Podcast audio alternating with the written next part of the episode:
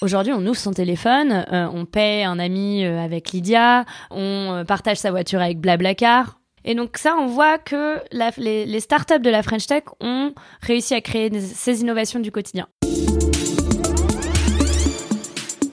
Bonjour Clara Chapaz. Bonjour. Vous êtes directrice générale de la mission French Tech. Merci de me recevoir ici au cœur de l'univers French Tech à Station F. Euh, Peut-être pourriez-vous, avant toute chose, nous rappeler un petit peu ce que c'est que la mission French Tech exactement? La mission French Tech, c'est euh, une administration donc qui fait partie du ministère de l'économie et qui, depuis sa création en 2013, on fête cette année nos 10 ans, je suis sûre qu'on y reviendra, a euh, la- le même objectif, finalement la même mission, celle d'accompagner l'écosystème des startups en France à se développer, à grandir et euh, à prendre toute la place euh, qu'il devrait occuper euh, dans le monde économique. C'est vrai que c'est un nom qui est devenu euh, quasiment générique, hein, la French Tech. Euh, tout le monde connaît d'une part, et puis on met beaucoup de choses euh, sous le nom French Tech d'ailleurs. Complètement, et je pense que c'est d'ailleurs un des signes euh, du succès de cette première décennie de la French Tech, quand en 2013, donc on se replonge un peu en arrière, euh, émerge cette idée de, de comment est-ce que on peut travailler tous ensemble, entrepreneurs, investisseurs, euh, structures d'accompagnement telles que les incubateurs, à euh, faire émerger cet écosystème tech euh, entrepreneurial en France, et que l'État se dit j'y ai ma place et je dois y occuper un rôle important en créant la mission French Tech. Je pense que on, ne, on, aurait pu imaginer de plus beau succès que de se dire que finalement le nom French Tech, qui est une marque de l'État hein, à la base, est tombé dans le langage courant pour désigner cet écosystème. Et donc loin euh, de nous euh, sont les années où on se demandait un peu, euh, peut-être quand on était euh, de l'autre côté de l'Atlantique, ce qui se passait d'un point de vue technologique en France ou en Europe. Aujourd'hui, le petit coq rouge est reconnu en France et euh, a- est est porté très fièrement par nos entrepreneurs et à l'international euh, quand on se CES de déplace. Las Vegas. Et tout à fait, au CES, au Web Summit où on va dans quelques semaines, ou encore à Slush à Helsinki. On a euh, ce symbole French Tech qui vient avec nous, toutes les entreprises euh, qui, qui, qui le portent fièrement et qui permet de mettre en visibilité et donc d'assurer une certaine attractivité du secteur. Hmm, 10 ans de French Tech. Si on devait retenir, je sais pas, euh, deux trois noms ou deux trois événements, euh, deux trois euh, noms de start-up emblématiques. Alors, ce qui, je pense aussi, est signe de la maturité de l'écosystème, c'est que on a pu, euh, ou les entrepreneurs et entrepreneuses ont pu créer dans ces, ces premières dizaines, cette première dizaine d'années un certain nombre d'innovations qui sont rentrées dans notre quotidien. Mhm. Donc, on parle plus euh, des euh, innovations euh, et on pourrait imaginer des innovations un peu farfelues euh, qui, qui ne sont pas Oui, parce qu'il y en a eu. Hein. Pardon, mais moi je m'en souviens, j'ai connu les débuts de la French Tech. Il y en a eu entre les objets connectés qui servaient à des choses bizarres. J'imagine. Mais on a besoin aussi de, de, de, de cette puissance d'innovation et avant tout pour, pour créer les, les- le monde de demain. Mais je reviens à mon idée du quotidien. Aujourd'hui, on ouvre son téléphone, euh, on paie un ami euh, avec Lydia, euh, on French euh, Tech, Lydia. qui est une boîte de la French Tech, euh, d'ailleurs de notre programme French Tech 120 Next 40, euh, dont je, je reviendrai peut-être euh, un peu plus en détail sur ce programme. Euh, on euh, partage sa voiture avec Blablacar. En 2013, je pense que l'idée euh, d'ouvrir sa porte pour euh, accueillir un étranger et faire euh, un bout de trajet ensemble était complètement farfelu pour le coup, mais aujourd'hui c'est possible grâce à Blablacar et c'est même devenu un usage. Mhm. ça, ça, ça- on fait un Blablacar. Bien sûr. Et puis c'est une réussite entrepreneuriale française. euh, Tout à fait. Euh, je pense aussi euh, du point de vue entreprise, euh, des, des logiciels comme euh, Conto ou encore Payfit qui sont rentrés dans le quotidien ou peut-être Swile sur les tickets restaurants. Euh, on a euh, aujourd'hui euh, euh, des entreprises où, où les employés vont demander euh, à leurs ressources humaines est-ce qu'on peut avoir Swile pour les tickets resto? Euh, Donc c'est vraiment un, un- pour moi important Oui, c'est la que dématérialisation du ticket resto. hein. Plus de papier, tout sur une carte ou même dans, directement ou même dans le téléphone. Et donc ça, on voit que la- les, les startups de la French Tech ont réussi à créer des- ces innovations du quotidien. Aujourd'hui, c'est deux Français sur trois qui utilisent les services ou les produits des startups de la French Tech, des 25 000 startups de la French Tech, euh, de façon euh, quotidienne, ou en tout cas régulière. Euh, Mais bien sûr, la- le propre des startups, c'est qu'il y en a beaucoup qui naissent et il y en a quelques-unes qui deviennent les stars, dans, comme celle dont on vient de parler. Et puis il y en a aussi beaucoup qui meurent. Hein. Bien sûr. Alors, euh, je dis souvent, euh, euh, les startups, euh, pour euh, une grande majorité d'entre elles, donc sont quoi? Sont des entreprises jeunes, innovantes, avec de fortes ambitions de croissance, qui développent un produit euh, technologique ou un service technologique. Elles sont souvent financées, soit dans la, cette partie de, de recherche de croissance, ou soit même parce qu'elles sont sur des processus de recherche et développement très longs, ou peut-être qu'elles ont besoin de, de passer à l'échelle industrielle pour produire euh, leurs produits Mhm. euh, et d'ouvrir des usines. Donc elles ont besoin de financement. Euh, toutes ne vont pas chercher ce financement. Il y a aussi des startups qui s'autofinancent, mais une grande partie va faire appel à du financement. Et ce financement, on l'appelle le financement de capital risque. Donc je pense qu'il faut euh, toujours se rappeler que ça fait partie du processus euh, d'innovation d'une startup de prendre des risques. Et en effet, il y en a pour toutes celles que j'ai citées euh, qui se sont inscrites dans les usages des Français, il y en a tout autant, voire même davantage, euh, qui aujourd'hui euh, ont porté un projet, qui a pivoté, qui peut-être s'est arrêté, mais c'est pas grave euh, parce que c'est ça aussi la maturité de l'écosystème French Tech dix ans après, c'est de voir que on a des personnes qui se sont lancées une première fois puis se sont relancées.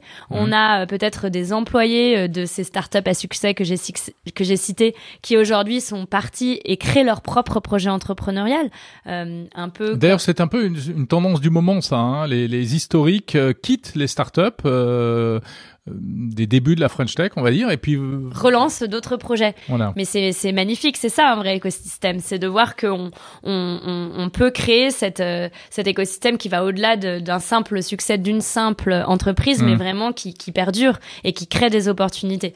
Donc euh, donc dix ans, euh, je pense, ont permis de, de, de voilà de, de, de créer et d'atteindre un certain stade de maturité où on a aujourd'hui à la fois les talents euh, et certains d'entre eux qui ont vécu de très belles expériences et qui se relancent, euh, et aussi une capacité à attirer les talents étrangers via des dispositifs comme le French Tech Visa par exemple.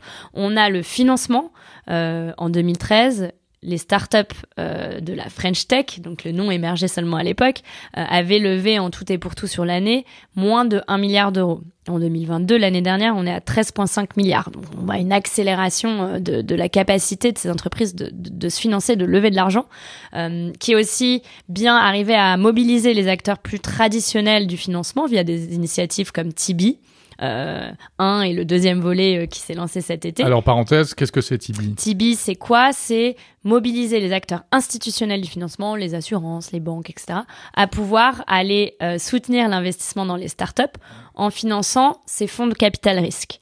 Donc, ils vont, eux, euh, donner euh, de l'argent aux fonds de capital risque et les fonds de capital risque vont pouvoir déployer cet argent dans les projets entrepreneuriaux. Du coup, le troisième élément, euh, je pense, euh, de, de, de, de succès, donc talent, euh, financement, c'est, euh, et, et c'est un des défis, je pense, quand on, on se projette dans l'avenir, c'est d'avoir réussi à, à créer un écosystème assez divers.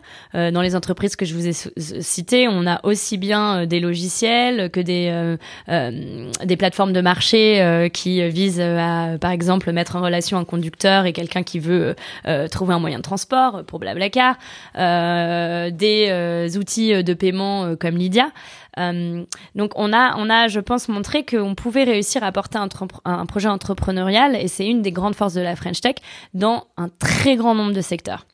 Mais pour- Parfois, c'est même assez éloigné de la tech. hein. Il y a des choses qui sont plus, qui relèvent plus du commerce, du, du business, euh, que de la technologie et de l'innovation euh, technologique à proprement parler.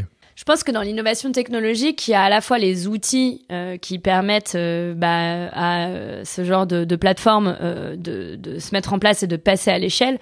Euh, par exemple, dans une, une plateforme de mise en relation commerciale, j'ai cité Blablacar, j'aurais pu citer Back Market sur le reconditionné ou Vestiaire Collective sur sur les produits vêtements, sacs et autres d'occasion.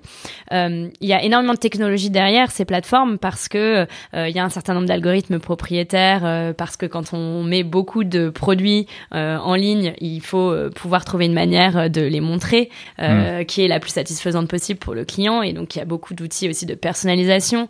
Il y a énormément d'innovation technologique sur toute la partie logistique, il y a éno- énormément d'innovation technologique sur la partie sécuritaire.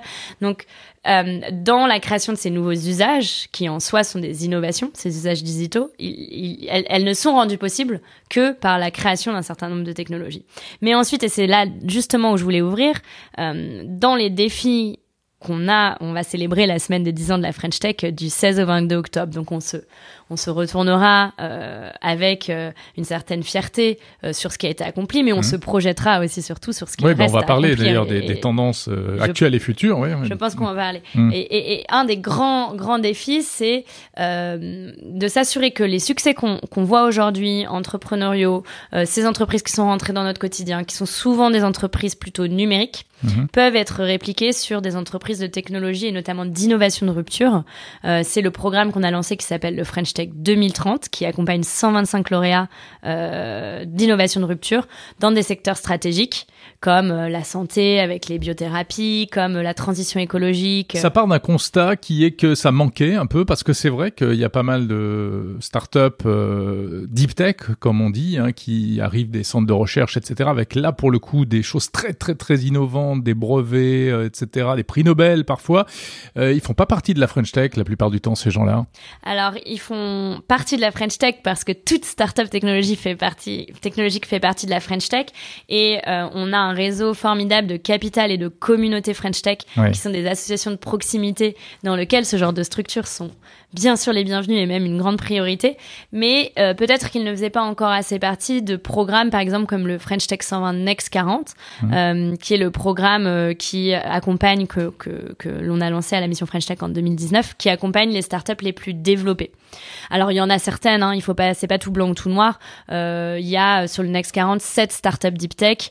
La plupart d'entre elles sont industrielles. C'est des entreprises comme DNA Script qui créent une technologie de réplication d'ADN, des entreprises comme Insect ou InnovaFeed qui euh, produisent euh, des insectes pour remplacer les protéines animales, donc dans à chaque encore une fois un procédé industriel. Mhm. Donc on, on, voit ce genre de, de, de, leader du French Tech 120, Next 40 émerger, mais euh, c'est sûr qu'on a une, une, une conviction, c'est qu'on a besoin de ce genre d'entreprise là, de, de, de start-up de la French Tech, qui vont s'attaquer à ce genre d'innovation.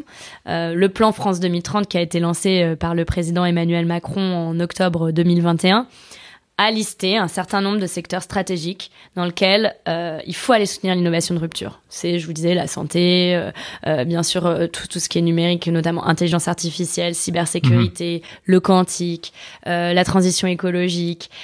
tous ces secteurs ont besoin d'innovation de rupture parce qu'aujourd'hui, ils s'ouvrent une opportunité de, de création technologique. Et ce qu'on voit, c'est que il y a euh, de plus en plus, et on l'encourage, de startups deep tech qui se lancent. Euh, la BPI euh, a lancé en 2019 le premier plan deep tech. À l'époque, il y avait une centaine de startups deep tech qui étaient créées par an. Aujourd'hui, on est autour de 300 et l'objectif, c'est d'atteindre les 500. D'accord. Mais alors, attendez, Clara Chapas, euh, bon, ça, c'est effectivement la quantité, c'est important, mais la qualité, euh, ça l'est aussi. Euh, il y a eu effectivement des, hauts et des bas hein, en 10 ans de, de French Tech. Euh, on mesure souvent ça au niveau de, avec les, les niveaux de levée de fonds, euh, avec des années records, vous en avez cité, d'autres qui étaient plus creuses. En ce moment, on en est où? Alors c'est une bonne question. Euh, je reviendrai à, à, à, à l'angle Deep Tech et la qualité parce que c'est justement euh, ce, ce qu'on fait avec le programme French Tech 2030, c'est de se dire euh, si le plan France 2030 a listé un certain nombre de secteurs stratégiques, mmh. euh, que les startups ont tout leur rôle à jouer pour créer des innovations sur ces secteurs. Euh, 50% du, des 54 milliards de, de, France 2030 doivent aller vers des acteurs émergents. Nous, la French Tech, notre rôle, c'est de pouvoir accompagner les acteurs de l'innovation, les startups euh, deep tech et d'innovation de rupture de ces secteurs à accélérer, à aller plus vite pour que on voit de plus en plus de très grandes réussites euh, dans les années à venir. Ça, c'est un vrai objectif pour les prochaines années. Et donc French Tech 2030, c'est 125 startups d'innovation de rupture euh, qui vont bénéficier d'un accompagnement tout particulier de la mission French Tech, mais couplé aussi à la BPI et à France 2030 pour la partie du financement. Et il y a déjà des candidats pour ça? Il y a 125 lauréats qui ont été dévoilés euh, à Vivatech. Euh, c'est euh, des startups comme Altaroad avec qui j'étais tout à l'heure, qui utilisent à la fois des technologies numériques et des technologies d'objets connectés pour mesurer les déchets et l'impact carbone des bâtiments dans la construction. Eolink, qui était là aussi ce matin, qui crée des éoliennes flottantes autour de Brest.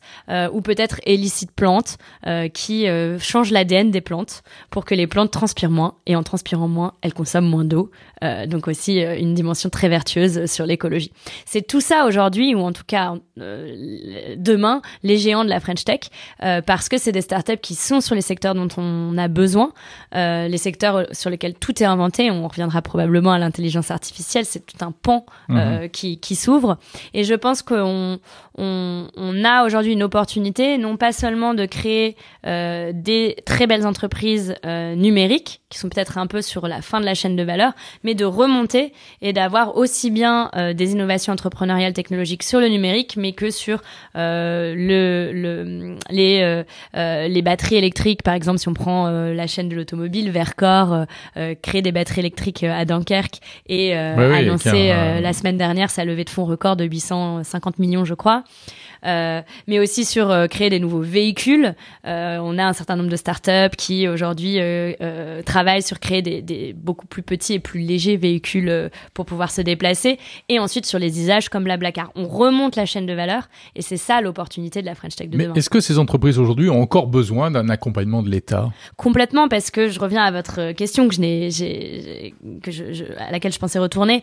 quel est le contexte aujourd'hui? Le contexte est un peu paradoxal. Parce qu'à la fois, on a 10 ans d'expérience, de maturité, euh, on se le disait, les, les, les fonds euh, n'ont jamais eu autant d'argent, ce qu'on appelle le, le, dry powder, donc euh, le, le, montant qui est levé et qui aujourd'hui est disponible dans les fonds d'investissement. Donc les investisseurs sont chauds bouillants, c'est ça que vous voulez dire? Mais, mais, Hmm, mais le, le, le, monde a un petit peu changé par rapport aux années post-Covid où qu'est-ce qu'il s'était passé? On avait vu une espèce d'emballement de la digitalisation euh, où euh, quand tout était fermé, les usages digitaux ont accéléré, hmm. les startups du digital ont eu des taux de croissance euh, exponentiels et donc ça a créé un peu et en plus l'argent étant gratuit, ça a créé à cette époque, ça a créé un, un, effet peut-être un peu d'emballement. De bulle, de bulle. Je dirais emballement. euh, Qu'est-ce qu'on voit aujourd'hui, c'est que ce, ce, cet écosystème, enfin, ce, ce, dynamisme a changé. Euh, la remontée des taux, couplée, couplée au, au, au, conflit en Ukraine et les répercussions qu'on a pu voir sur l'énergie, euh, et puis le, le, contexte économique euh, global, euh, notamment lié au marché euh, et aux indices technologiques sur les marchés étrangers qui ont pu peut-être perdre un peu en valeur, fait que les fonds d'investissement sont dans des thèses d'investissement peut-être un peu différente et regarde euh, avant toute chose la profitabilité. Ça ne veut pas dire que les startups de la French Tech euh, se doivent d'être toutes profitables euh, au jour 1 de leur création. Non, on est, je le disais, innovation de rupture, startup industrielle. Il faut pouvoir investir. Euh, une startup industrielle comme Vercor, avant d'avoir son premier euro de revenu, bah, il faut non seulement qu'elle construise sa recherche et développement, mais en plus qu'elle construise son usine, mais en plus qu'elle fasse fonctionner son usine avant d'avoir la première batterie à vendre à ses clients. Donc, c'est une startup qui, de fait, ne pourra pas être profitable au jour 1 donc, il faut que les, investisseurs soient rassurés et aussi sachent se montrer patients. Exactement. Et... il faut que les startups puissent montrer quel est ce chemin vers la mhm. profitabilité. ça, c'est un petit peu nouveau parce qu'on sort de quelques années de hypercroissance à tout prix où il fallait surtout dépenser pour croître plus vite. Euh, et donc, c'est là où, en fait, je pense qu'on a finalement encore plus besoin euh, d'accompagnement, en, tout cas c'est ce qu'on voit avec les startups qu'on accompagne, c'est que dans ce changement de paradigme euh, se crée euh, un certain nombre de défis, donc le défi du financement, sur lequel l'État fait euh, toute sa part avec le plan France 2030. Mhm. Mais nous, euh, notre objectif avec le programme French Tech 2030, c'est de pouvoir aider les startups à mieux comprendre quels dispositifs euh, sont les plus pertinents pour eux à quel moment de leur développement. Je parlais de start-up industrielle, il y a un dispositif exceptionnel qui s'appelle l'appel à projet Première Usine. Première usine, c'est quoi? Bah, C'est je suis un entrepreneur avec un projet industriel et j'ai besoin de fonds pour financer ma première usine pour justement commencer à commercialiser. Euh, donc ça, ça fait partie des dispositifs qui peuvent être mobilisés. Mais je pense qu'aussi, au-delà de la question du financement, comme cette question de la profitabilité euh, revient euh, de plus en plus sur la table, ça a permis quelque chose qui je trouve est euh, peut-être un peu, euh, euh, enfin peut-être même très positif, c'est de sortir ou en tout cas de, de, de, ne plus avoir le, la focale uniquement sur le financement, mais de penser aux revenus. Pourquoi? Parce que la profitabilité, c'est les revenus et les coûts. Mhm. Donc il y a certes la partie de travail sur les coûts, mais il y a avant tout comment j'ai plus de revenus. Et là, via le programme French Tech 2030 et via une initiative qui s'appelle Je choisis la French Tech, qu'on a lancé en juin. je pense qu'on touche du doigt un peu le pivot. On, on, parlait disant le pivot pour la, la prochaine décennie, c'est de se dire l'écosystème est arrivé à maturité, mais comment est-ce qu'on fait collectivement pour pouvoir aider les startups à vendre davantage leurs produits, notamment aux grands groupes, aux collectivités locales. C'est ça le point faible aujourd'hui? C'en est, un indéniable. Euh, c'est toujours euh, difficile pour une entreprise, euh, une start-up, euh, d'aller euh, vendre son produit à ce genre de grands décideurs. Mais pourquoi? Parce que une start-up, on en parlait en introduction, c'est risqué. Mhm. Ça a du capital risque. Donc, forcément, un acheteur doit mesurer la prise de risque dans ses décisions d'achat. Donc, il est certainement plus difficile aujourd'hui, c'est ce qu'on voit quand on travaille avec les startups, euh, pour une startup de vendre euh, euh, à un, un, hôpital que vendre au ministère des Armées, parce que le ministère des Armées a certainement plus l'habitude de la prise de risque et donc a déjà fait un certain travail euh, sur comment mesurer, prendre en compte et accompagner à la prise de risque. Mhm. Mais du coup, on est extrêmement mobilisé sur cette question parce que je pense que c'est euh, une euh, des clés pour continuer à, à, grandir et à voir l'écosystème se développer. On a fait un très bon travail à créer un écosystème. Il a une marque, euh, il est reconnaissable, il y a un vrai collectif, entrepreneurs, investisseurs, associations, États, on travaille tous ensemble. Maintenant, le défi, c'est peut-être un peu de casser les barrières et d'arriver à mieux rapprocher cet écosystème de l'écosystème des grands groupes, de l'écosystème euh, des collectivités locales et euh, des acheteurs publics, euh, parce que c'est seulement en ayant la confiance de ces grands clients qu'on pourra déployer des solutions à l'échelle, et donc il faut pouvoir accélérer là-dessus. Et, oui, pardon, non, allez-y. Et peut-être que, que, que finalement, c'est un peu euh, euh, logique. Euh, on avait dans les premières années besoin de, de, très forte identification, des, des de, de, créer la visibilité autour de ce monde des startups, qui du coup a été peut-être un peu traité comme un monde à part. Mais au final, une startup, c'est quoi? C'est une entreprise comme une autre hmm. qui doit gagner de l'argent, convaincre ses clients, développer ses innovations. Qui commence par embrouler en général. Et aujourd'hui, justement, c'est pour ça que là où je pense que l'accompagnement est, le plus nécessaire, c'est à trouver ses clients. Il y a une étude de la Banque de France récente qui dit que deux tiers des startups ne sont pas rentables, les startups de la French Tech. Oui, on... ou alors 30% le sont déjà. oui, ça tout dépend si on voit le, verre à moitié plein ou à moitié vide. Je pense qu'il ne faut pas diaboliser le fait qu'une startup ne soit pas rentable, parce qu'on est, euh, je le disais, euh, pour la plupart sur des innovations de rupture qui vont prendre énormément de temps à être développées. Et, quand on, parle de start-up industrielle, donc French Tech 2030, les 125 Laura, il y en a 70% qui vont à terme ou ont déjà ouvert une usine. Donc euh, c'est vraiment les startups d'innovation de demain, la plupart doivent passer par ces procédés. Donc de facto, ces business models font qu'on n'est pas rentable au début. Hmm. Parce qu'il y a besoin de temps. Mais euh, oui, mais alors comment comment comment rassurer les, les investisseurs euh, et puis alors les fonds directement, ceux qui vont mettre l'argent, et puis derrière les euh, tout, tout les tout le monde en fait, tous les investisseurs même individuels, etc. Je pense qu'il faut euh, ce qu'on ce qu'on observe, c'est que les, les, les dirigeants euh, des startups ont très bien compris ce changement de paradigme et sont dans l'action. On n'est pas du tout dans un monde où les gens seraient un peu figés, euh, ne pas mm. trop savoir comment passer de ce paradigme de l'hypercroissance à la profitabilité. donc on voit des entreprises qui bah, se, se, se remettre en question sur leur trajectoire de profitabilité, peut-être utilisent aussi le moment actuel pour se dire il y a des opportunités qui s'ouvrent de consolidation, de croissance externe, euh, peut-être donc euh, acquisition, fusion, etc. fusion.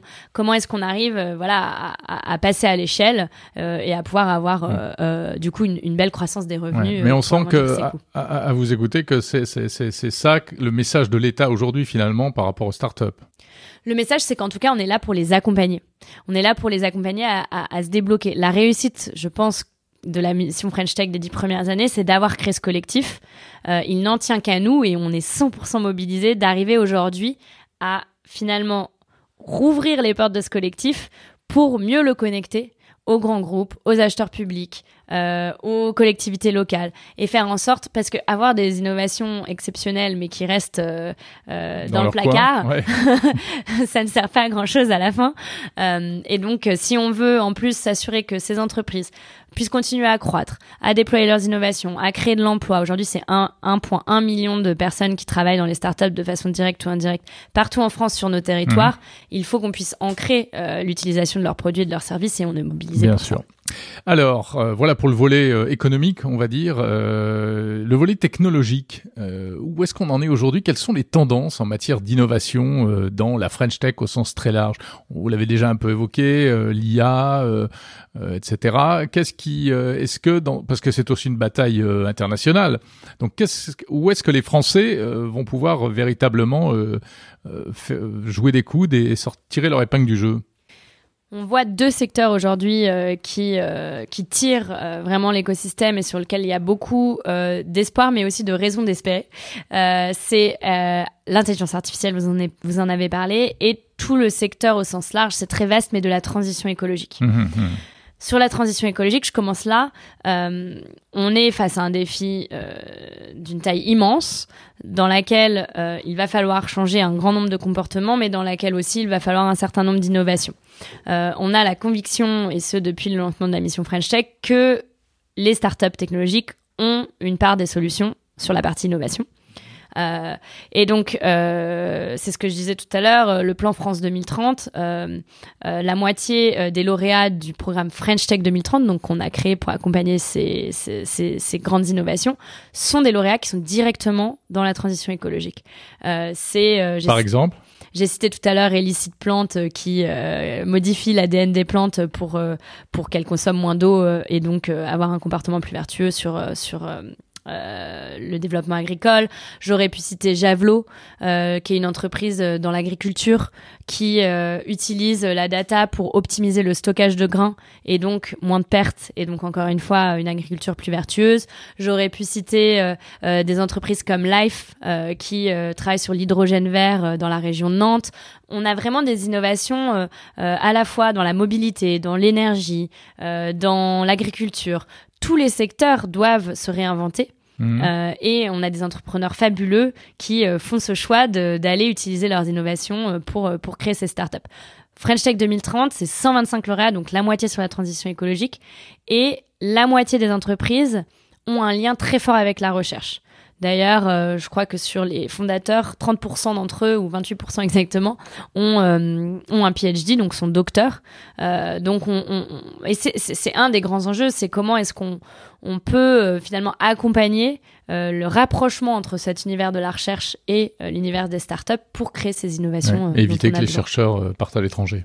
L'année dernière, la Green Tech, donc ces startups de la transition écologique, est le secteur qui a levé le plus en France. C'était 15% de tous les fonds levés.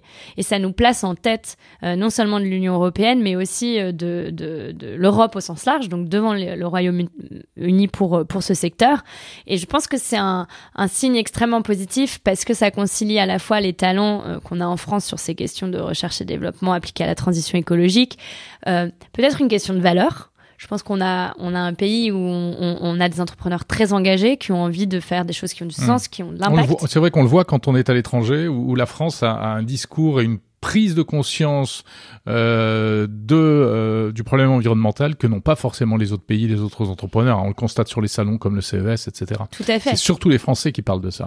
Et, et avec un soutien euh, et un cadre de l'État qui, je pense, ne peut que soutenir l'accélération. on entend en ce moment beaucoup parler de la crise des logements et de des, des, des, des mesures DPE sur le, le, marché du logement locatif et que sous un certain score mmh. A, B, C, D, E, F, à partir partir d'une certaine année, les logements ne pourront plus être euh, loués. Euh, il y a énormément de startups qui travaillent sur la décarbonation euh, du secteur de l'immobilier, euh, que ça soit Hoffman sur le ciment décarboné, Altaroad dont je parlais tout à l'heure, qui mesure les, déchets et les émissions carbone dans le secteur de la construction, Deepkey qui est une French Tech 120 qui aide aussi sur la mesure et la compréhension de l'impact carbone du bâtiment. ce secteur est, très riche et je pense que l'effort qui est fait en France, notamment via le secrétariat pour la planification euh, écologique, secrétaire général pour la planification écologique, permet aussi d'avoir un horizon de temps assez long parce que c'est des innovations qui prennent du temps. Et donc pour lesquelles il faut, on parlait de la patience des investisseurs, il faut avoir un peu une vision long terme de où est-ce qu'on veut aller et le fait qu'on sache de façon quand même très précise où est-ce qu'on veut aller en tant que pays sur ces questions permet euh, ce foisonnement d'innovation. Alors ça c'est euh, la green tech, euh, ce sont les green tech. Du côté de l'intelligence artificielle maintenant.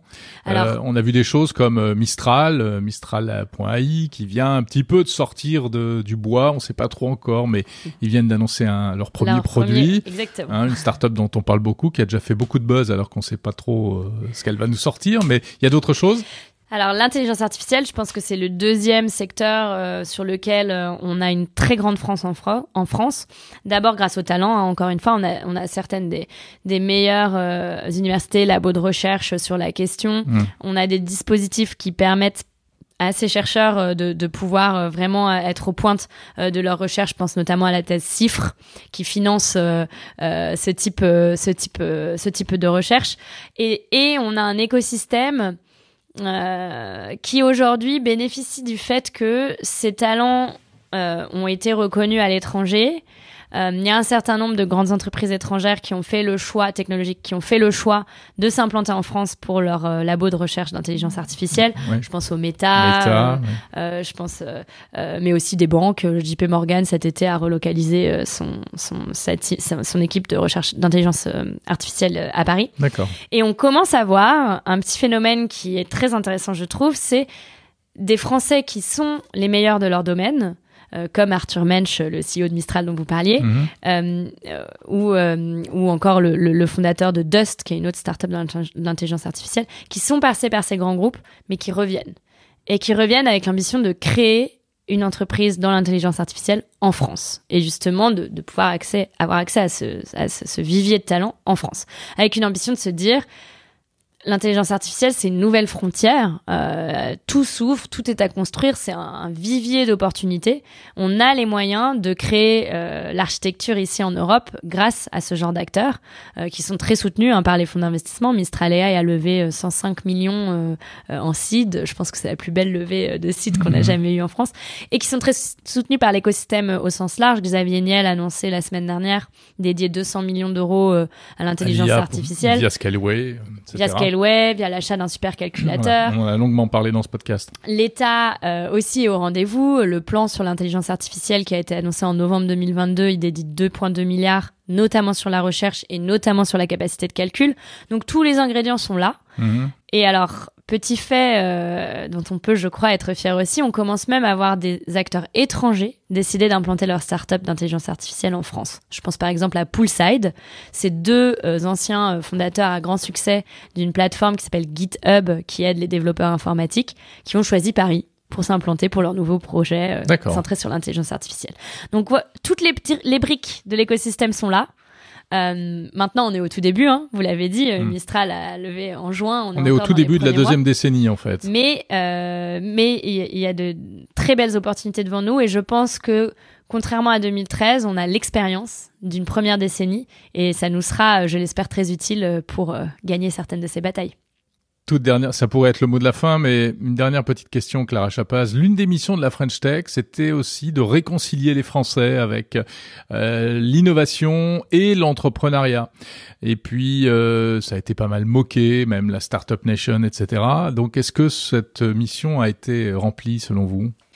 Alors, Rempli, euh, oui. Aujourd'hui, quand la mission French Tech s'est lancée en 2000, enfin a été lancée en 2013, euh, il y avait, j'ai pas le chiffre exact, mais on, on dit à peu près moins de 5% euh, des jeunes qui disaient vouloir être entrepreneurs. Aujourd'hui, c'est 53%. Donc on voit voilà une, une véritable progression. Euh, le mot French Tech, on le disait, tout met dans le langage courant. Quand on demande aux acteurs économiques s'ils connaissent le mot French Tech, 78% euh, répondent oui. Donc on a on a rendu visible, on a donné envie. Il y a une vraie dimension d'attractivité. Euh, on voit que les gens ont envie de se lancer. Par contre, je pense que là où, où il reste énormément à faire, et, et je finirai peut-être sur ce défi pour la prochaine décennie, c'est que on a un écosystème mature, un écosystème qui a réussi, euh, en tout cas euh, cette première partie. On a des très beaux succès dont on parlait, mais qui est peut-être encore euh, peu ouvert. souvent le profil type et, je, vais tomber dans le cliché mais, mais malheureusement le cliché n'est pas si loin de la réalité c'est un homme hmm. moins de 9% des startups sont confondées par des équipes 100% féminines c'est souvent un diplômé de grande école, probablement HEC ou Polytechnique. 80% des fondateurs ont fait des grandes études, Bac plus 5. Euh, il vient souvent de la région parisienne. Ou en tout cas, s'il est financé, il est certainement en région parisienne. 80% mhm. des fonds levés euh, vont vers les startups euh, de la région parisienne alors qu'une startup sur deux est créée en dehors de Paris. Donc on a un vrai décalage. D'accord, il y a un différentiel. Nous, on a lancé un certain nombre d'initiatives, dont le programme Tremplin, qui vise à ouvrir les portes de cet écosystème tech, d'accompagner des publics qui sont éloignés de, ce monde de la tech euh, à la base, qui peut-être vivent dans des quartiers priorités de la ville, dans des zones rurales à revitaliser, qui sont réfugiés, boursiers, à pouvoir se lancer, à obtenir une bourse, à obtenir un, un accompagnement dans un incubateur. Mais est-ce qu'on est arrivé à 100%, certainement pas. Et je pense que c'est non seulement une question de, vision de la société qu'on veut construire, parce que le, secteur de la tech est très dynamique, il crée un, très grand nombre d'opportunités économiques pour toutes et tous, mais c'est aussi une question de performance. Euh, il n'est plus approuvé, en tout cas je l'espère, qu'on crée les meilleurs produits et les meilleurs services quand on a des perspectives différentes.